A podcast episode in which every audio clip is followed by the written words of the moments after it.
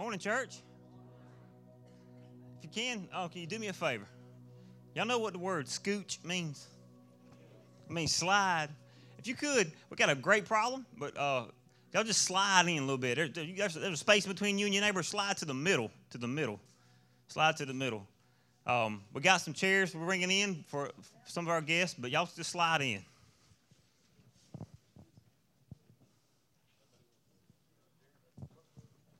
And the front row's open. Hot seats, baby.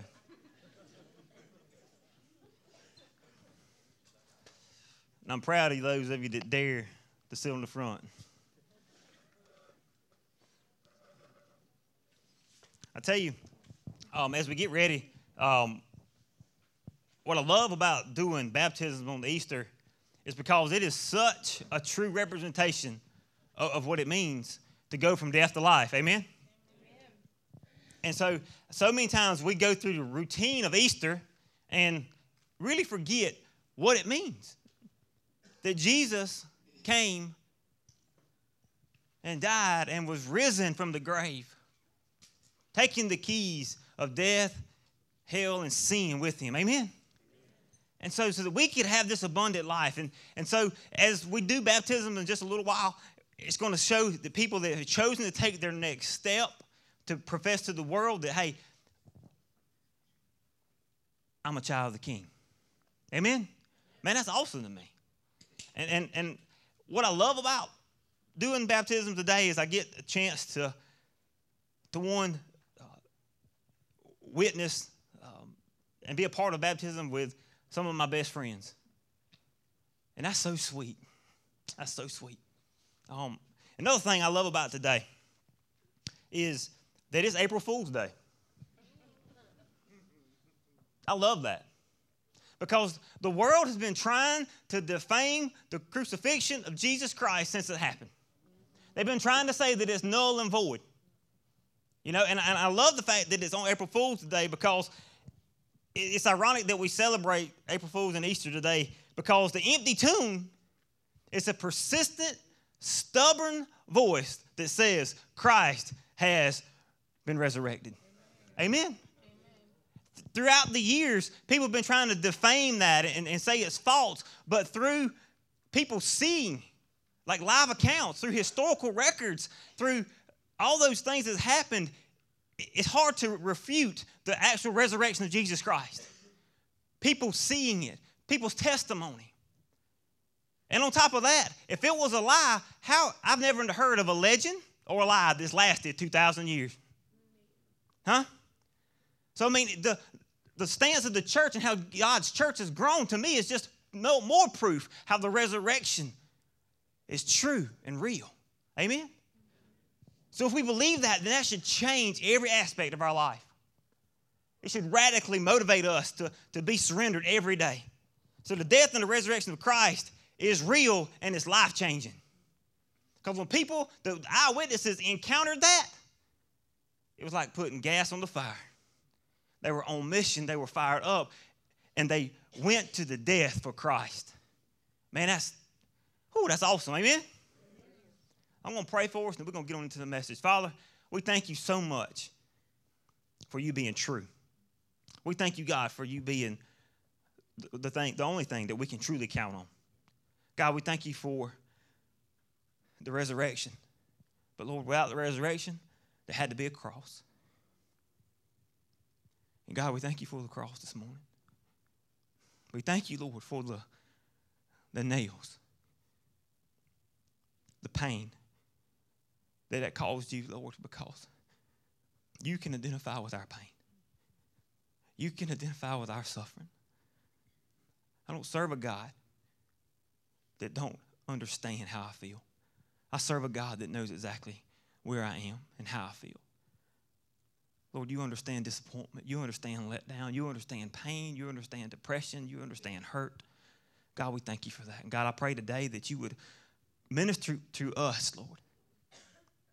God, speak to us and change us today. Give us a new perspective on being your people and change us forevermore. Lord, allow Easter to be a point to where we step across the line that's been drawn in the sand and we never turn back.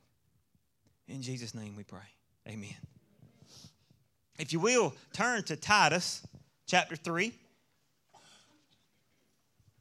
That's where we'll be this morning.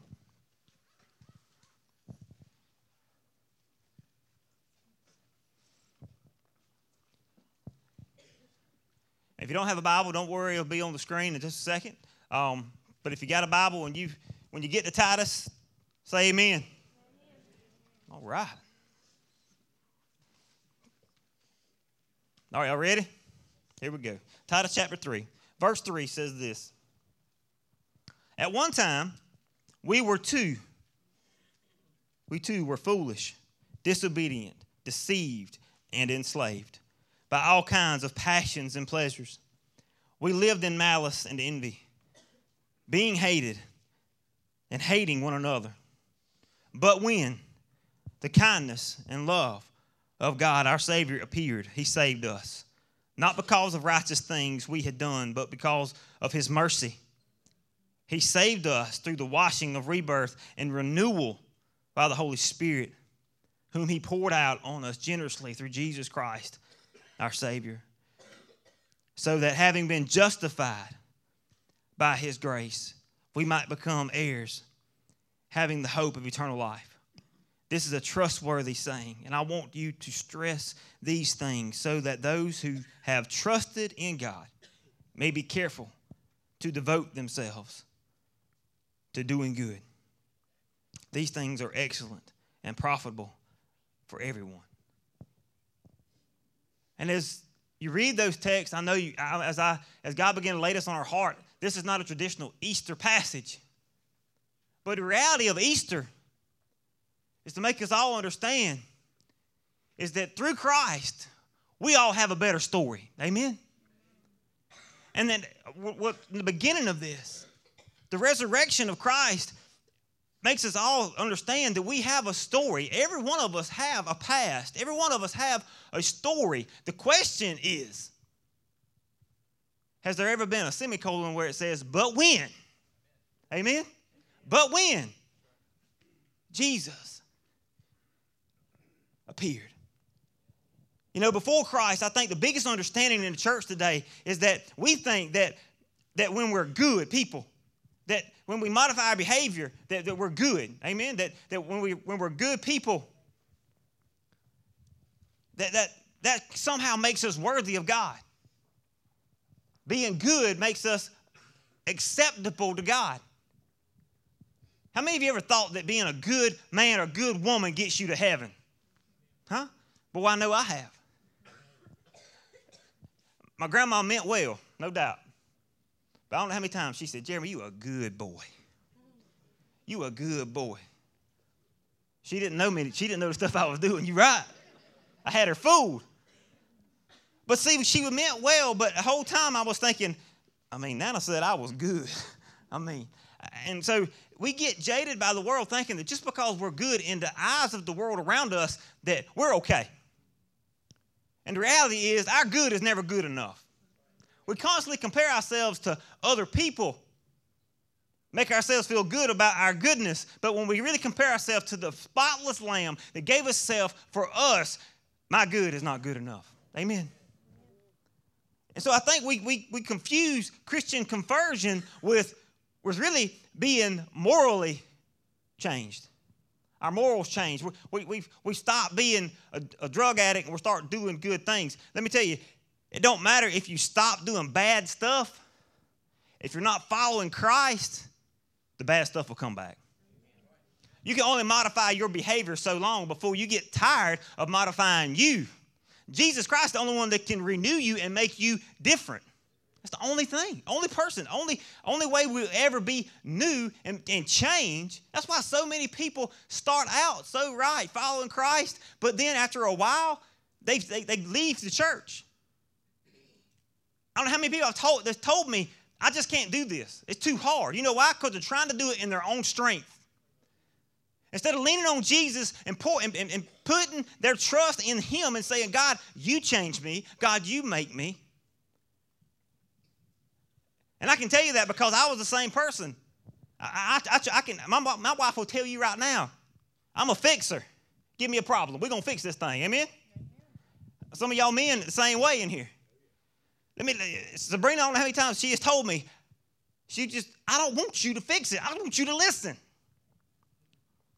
And what I do, I still try to fix it. But one thing I never could fix, and that was me. I kept trying and trying and trying, but I never could fix me. And some of us in this room, even though you may be following Christ, you've been trying to fix a problem, you've been trying to change, a, uh, stop sinning, but you haven't given that sin to Christ. You haven't given that problem to God. And so you're walking feeling like you're powerless because you're not walking in the power of the Spirit, you're walking in your own strength. And so when we try to do things in our own strength, we get tired. And when we get tired, we begin to doubt God. And we begin to doubt God, our faith decreases. And we begin to get defeated. And God, been standing the whole time, had his hand out, wanting you to put your problems in it. And God's called us to be a people that are just pouring our things out to Him, pouring our lives out to Him, giving Him our problems, allowing Him to renew us. Amen? But so many times we just assume that we can do it. We're self sufficient. Being Americans are great, but sometimes it's one of the biggest problems we have because we rely on ourselves. We want to be a self made man, a self made woman. We've done this, this, and this by ourselves, so we think that we can continue on by ourselves. eventually you're going to get tired and realize that you can't keep doing these things on your, on your own. See, what I love about this passage is it makes me understand. It says at one time we too were foolish. Were. Were. Were. Past tense. Were. We used to be. Used to be. That one time we used to be foolish, disobedient, deceived, and enslaved by all kinds of passions and pleasures saying that we, we all have a story. We all have a past. We all have a, a time in our life to where we once were disobedient. And, and when I read this text, I told the, the, the prayer team that word enslaved, man, just, just like jumped out the page at me. That, we were enslaved. Man, to be enslaved means to be under the oppression of, to be controlled by, to be a slave to something. And you know what's crazy? Is none of us probably, none of us in this room understand what slavery is all about. But see, to be a slave means you're owned by someone. So either you are a slave to this world or you're a slave to Christ. Because you can't own yourself because you didn't make you. And so either you're a slave to this world or you're a slave to Christ. And so a slave can only do what their master says do. You with me? But see, you can be a good slave and be owned by the wrong owner.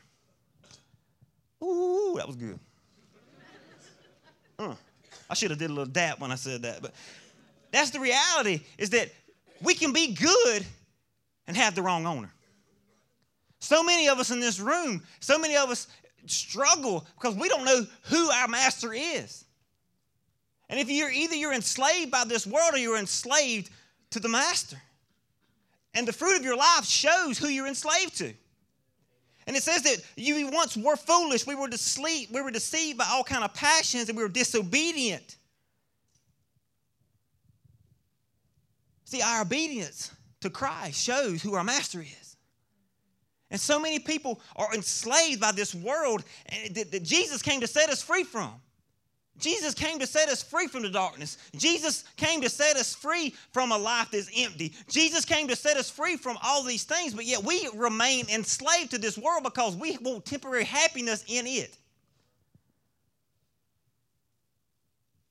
See, I, I just, I love that because it really makes me understand that without Christ, there's no hope.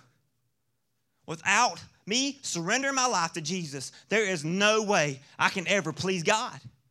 Because you can't please God if you're enslaved to Satan. You can't please God if you're enslaved to anything else other than Jesus Christ. So if I'm hopeless without Jesus, we were hopeless without the, the cross. Good Friday is good because on that cross, those rusty nails were driven in Jesus' hands, and he was on that cross, church. And he paid the penalty of our sins on that cross. But Good Friday wouldn't be good if Sunday didn't show up. Amen. if he didn't come out of the grave, if he didn't, if he didn't resurrect, Sunday was no good. I mean, Friday was no good. And so we come today to celebrate the resurrection of Jesus, the, the, the, the one that came so that we could have a different owner. We could have a, a new life. We could have a purpose, not enslaved by my old life. And you know, as I, as I read the scripture, all the the problem that happened all through scripture was there was no way for them to change them. Before Jesus died on the cross, they could modify their behavior. They could make these rules to keep them in line, but they couldn't change their heart. But when Jesus died on the cross and he, and he, and he resurrected on the third day, he gave us the Holy Spirit, which empowers us to live a life of victory in the name of Jesus, which allows us to live a life that, that God changes us through his Spirit. Amen? And so, walking in the Spirit, walking with God every single day, shows us who our owner is. And that word enslaved has just been constant, constant on my mind because so many, of, so many of us are enslaved by the world. We're enslaved by ourselves. And Jesus is not our master. We may do good things, but is He the reason you do good?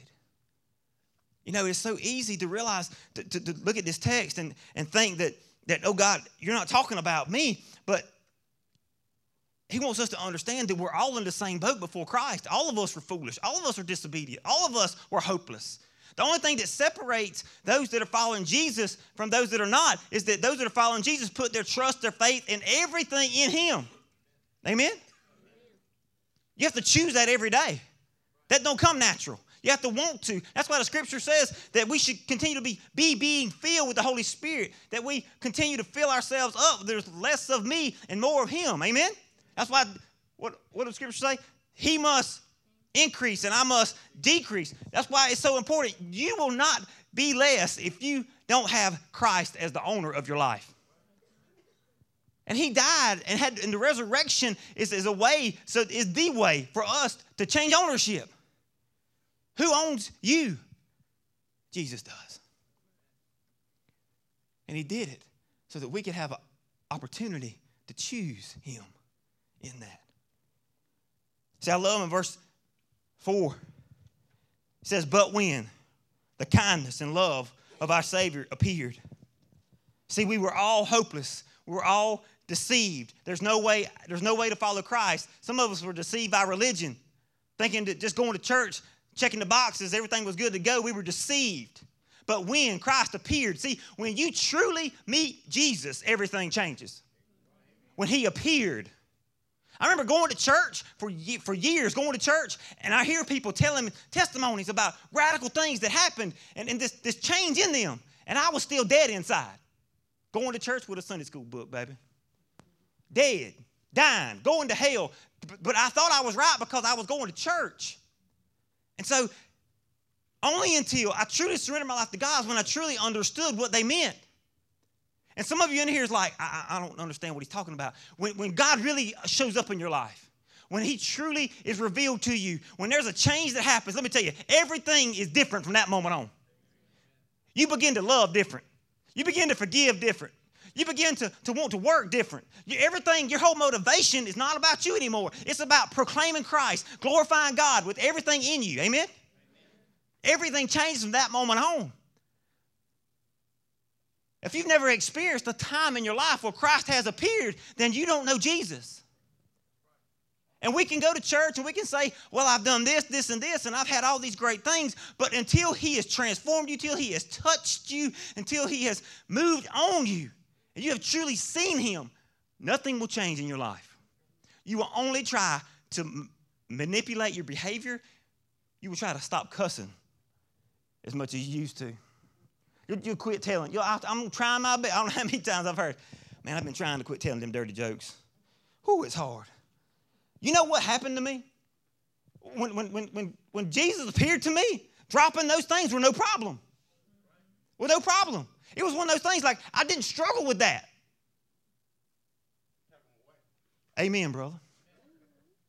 I'm preaching now. But he, he took them away. Amen. He took them away. He, he changed it. He, he takes them away. But see, the problem with so many of us, we're struggling through life because we're not allowing God to take them away. But when He truly appears, when He truly changes you, everything changes. We're fixing to watch a video in just a second of a sister of mine.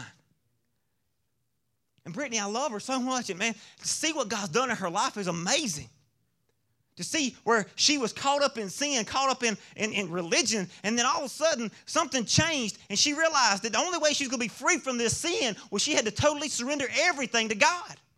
And when she did that, everything changed. Everything changed. See, nothing changes unless we realize that we are deprived. We will never, ever be able to love Jesus we will continually hate people. We continue to, to disobey God until He has appeared in our life and we have truly changed our life and surrendered our life to Him. And because of Easter, we get the opportunity. That's why Easter is so important. As, as Gresham said, that's why Easter is our bread and butter. Because we get the opportunity to choose Christ. Because He chose us. See, verse 4 through 7 when he says he saved us, not because of righteous things we have done, but because of his mercy. He saved us through the washing of rebirth and renewal of the Holy Spirit.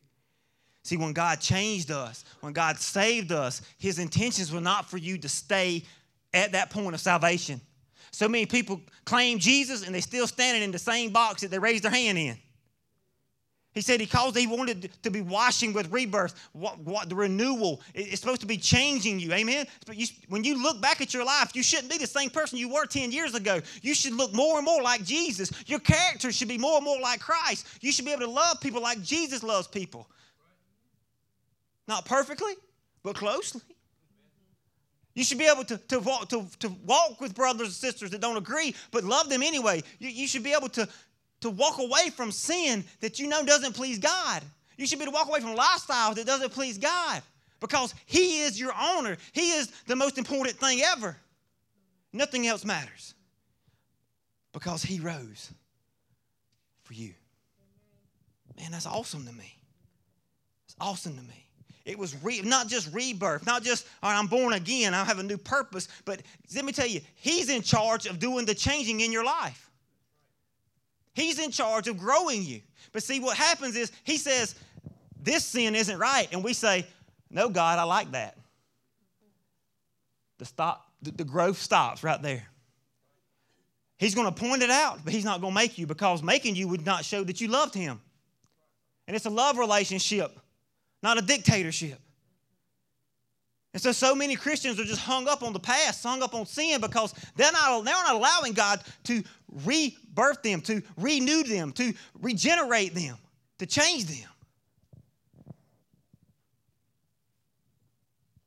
And the only way that that can happen is through the Holy Spirit.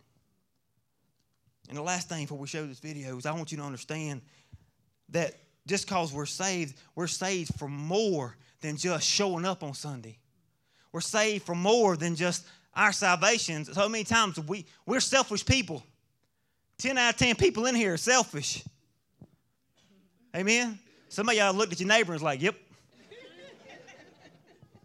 Some of you didn't even look. Y'all just rolled your eyes over there. I saw it.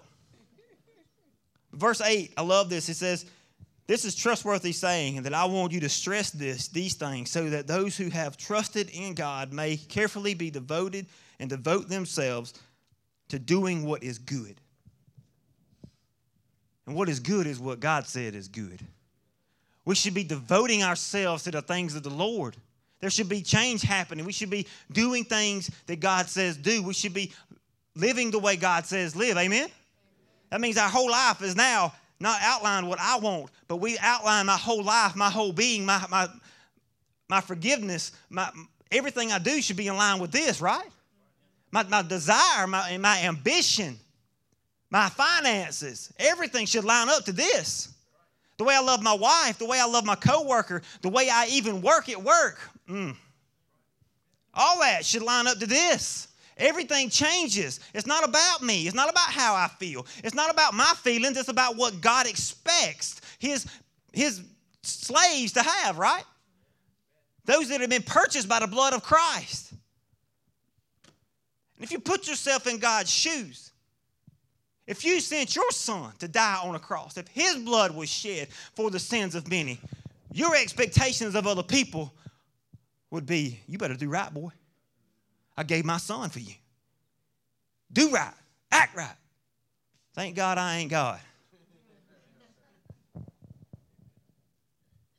But if we thought that way, maybe we'd be more intentional with how we love Jesus. See, everybody has a story.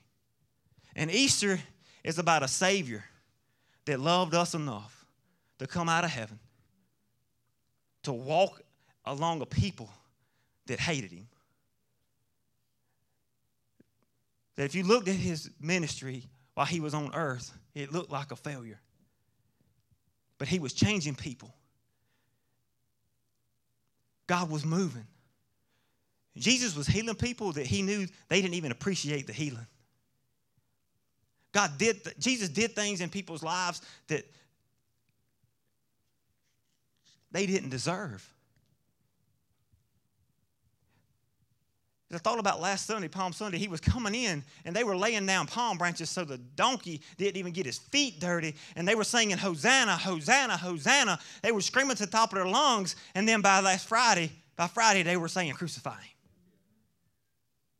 He came to die for those people that turned on him. Every time that nail was driven in his hands a little deeper, he died for those Roman soldiers that mocked him that only was interested in, his clothing.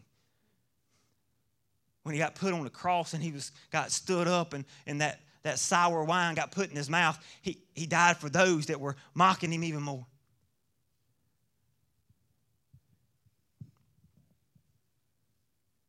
Jesus saw the end and he knew it was worth it. Jesus' story was so that we could have a redemption story. God didn't come and send Jesus so you to stay in your mess.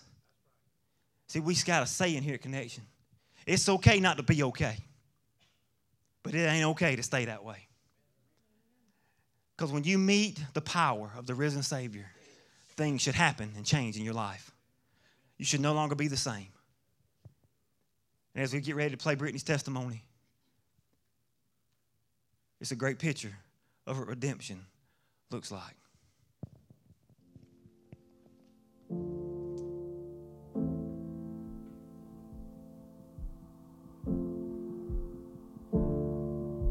As a child, I grew up in a normal household. Uh, it was me and my sister and my two parents. We grew up going to church.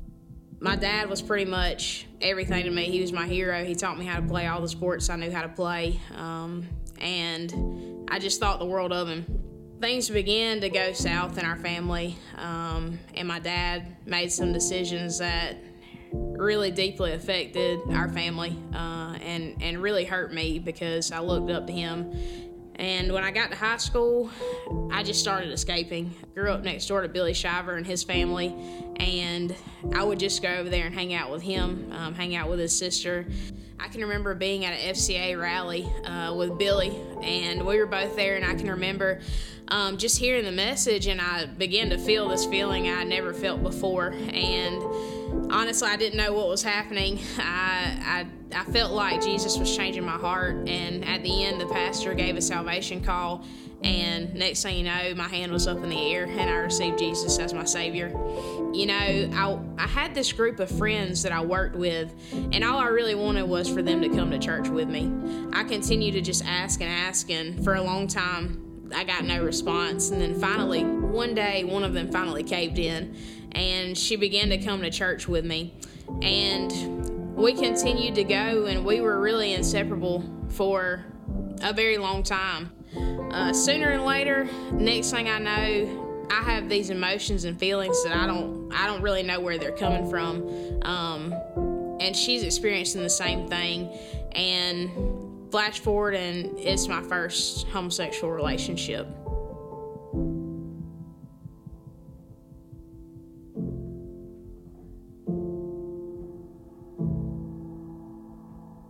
Neither one of us knew what we were doing. Um, I knew that something inside of me didn't let it settle right, and and something wasn't right about it.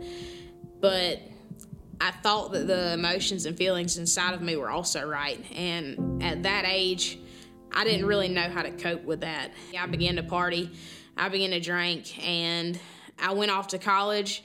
At this point, I was going crazy.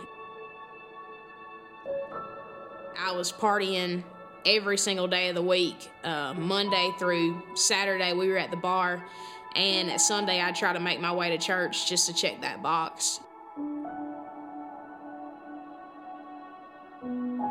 So everybody knew except for my parents. I was pretty much living this double life at that point in time.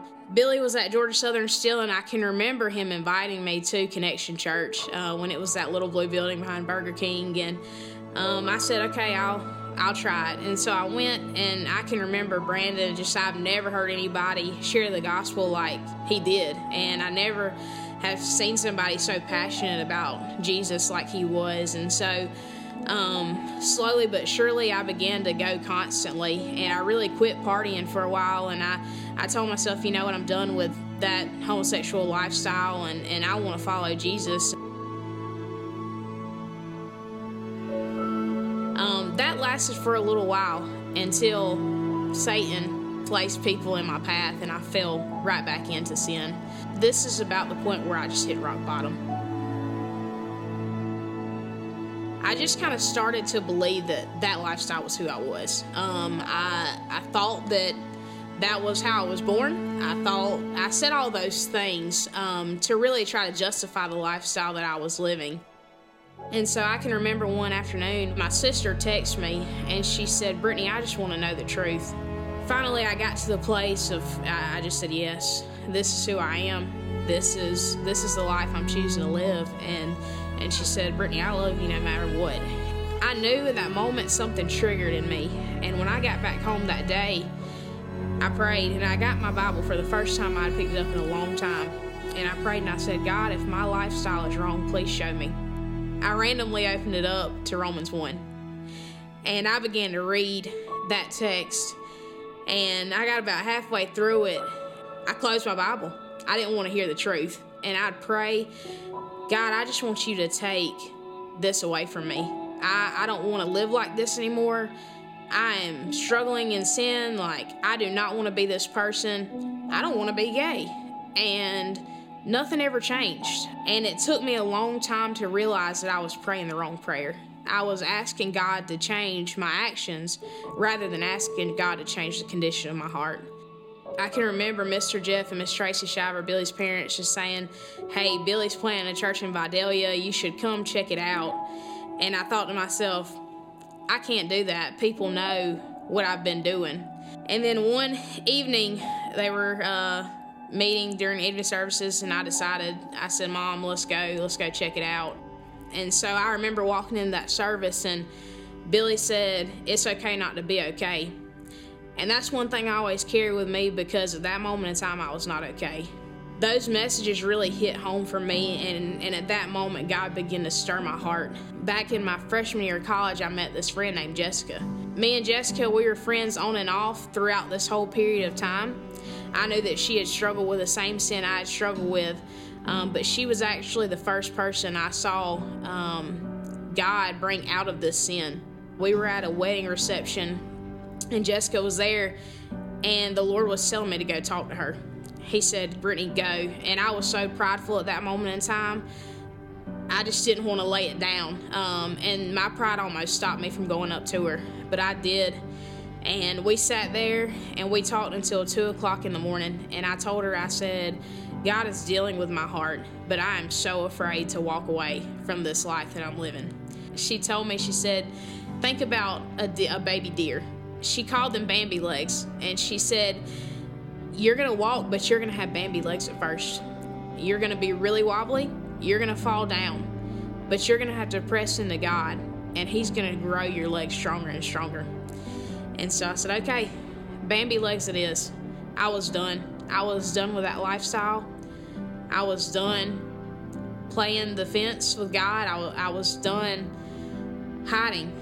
And, uh, I was ready. I was ready. And so I began to pursue God from that moment on. And at that point in time, Billy talked me into going into a connect group, and I was terrified.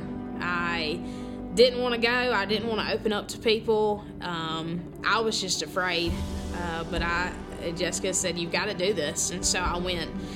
I found myself in a group with Kate and Billy. Kate really began to challenge me like I've never been challenged before. And I can remember her calling me one day and said, Hey, uh, Connection wants to do a testimony video, and uh, Billy thinks you should do it. And my heart dropped. And I told her, I said, I'm not ready to tell anybody at this point in time. She said, okay. And, and, and we went from there.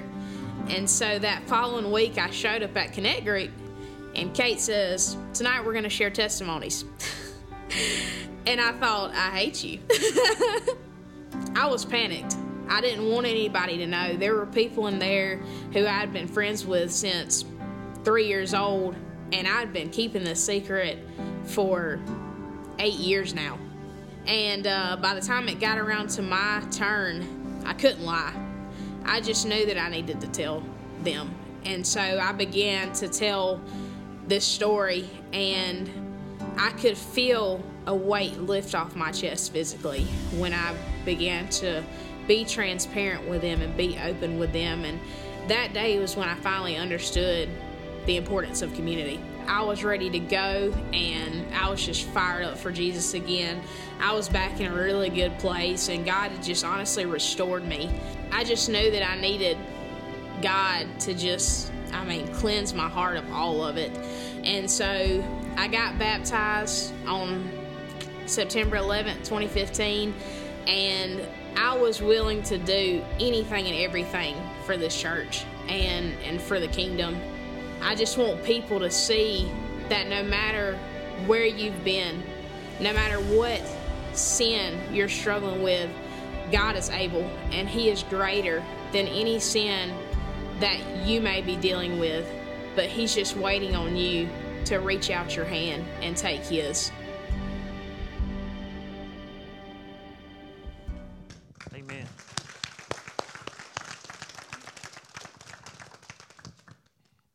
You know, as I as I watched that video, one thing kept going through my mind is is how Easter may dress us up, but it don't clean us up. And I love Brittany's story because it truly shows how someone who has been enslaved by the world has been has been deceived by thinking that this sin, this lifestyle is correct. I can identify. I can identify because I had I thought that the life of, of a partier, life of, of, of, of a reveler, I thought that was life and that was okay. And, and the world around me said it was okay. But when I met Jesus for the first time, and I truly chose Jesus like she did, everything changed. You notice how she kept falling back in and falling back in, but then finally her eyes were opened and, and she ain't been the same since. God has used that woman in a powerful way, just like God wants to use you. And so many times we look at people on the screen and we look at testimony videos and we're like, well, that's great, but how does that apply to me? Well, it all comes down to who's your master. I'm going to close on this as we get ready to go celebrate baptisms. But I was thinking about this. I was cleaning up, it's getting springtime. I was out in the yard and I bought an old 77 Scottsdale not too long ago. And that thing is raggedy. It's going to take a lot of work. It's had a lot of hard miles on it. But you know, when I bought it, I paid cash and I paid for it in full. But I realized this weekend that it's not really mine. I've had it in my possession for about five months, four months. But the title it still has the previous owner's name on it. And I never went and got it exchanged. How many of us in this room are just like my old truck? To where we understand that the price has been paid for our salvation. But we've never really done anything with it. And the title to your heart still belongs to this world. And you've never truly exchanged it and allow God to sign it. See, some of us need to exchange our title today and say, you know what, God, I don't, I no longer own me. I'm giving it to you today. I want you to be the owner of my life. I want you to change me. Nothing's going to change in your life until He is the center. You know what? I can't legally do anything to that truck because it's not mine. I can't fix it up. I can't, I can't fix the dents. I can't do those things until it's really mine. See, a lot of us, we're still walking in the same hurt and the same past of yesterday because He does not have the title to your heart. He doesn't have the center of it. You don't have it at all. You've had possession. All of us, because of Easter, we have possession of the greatest gift ever given. He's given us salvation. He's given us hope. He's given us life. He's given us a way to change and be transformed, not to be the same person we are, but we have to receive that gift and say, God, I want you to be the center of my life. And until that happens, church, nothing's going to change. You're going to keep feeling dead inside. You're going to keep going through the motions. At a time, we too were once foolish, disobedient, deceived, and enslaved by all kinds of passions and pleasures. That we lived in envy, that we hated and being hated by one another. But when? Can you say that with me? But when? The kindness and the goodness and the love of our God appeared, He saved us.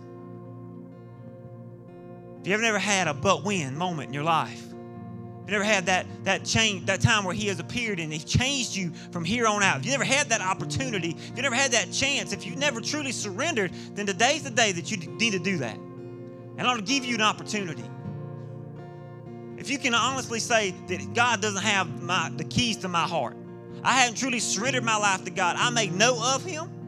I know the price paid, but He doesn't have, He don't have control of my life. He's not the center of my life. If that's you today, be bold and just raise your hand so we can pray with you and we can just celebrate with you that you want God to be the center of everything. Anybody? Anybody?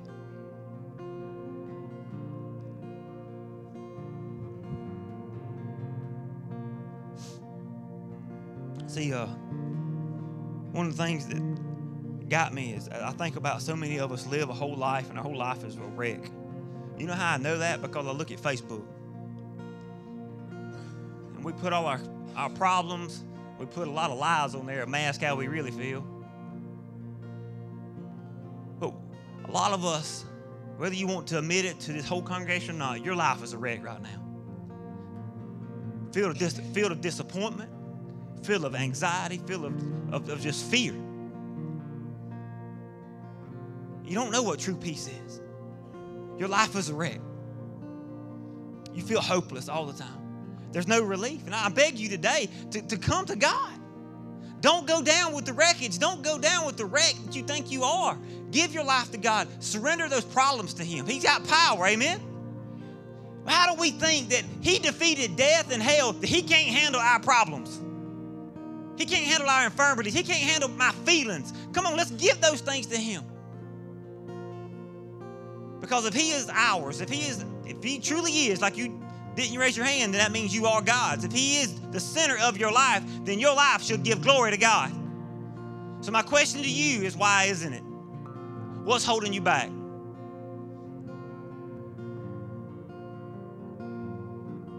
If we put your story on that screen, would it show victory or defeat? Jesus paid the price. We just have to walk in it. And that's what this altar is for. As the worship band plays and leads us in the worship, I just want you to really think about are you walking in the goodness of God? Is there a time in which you transferred from who you once were to who you are in Christ? Is there a difference? Because that's the most important thing. Amen?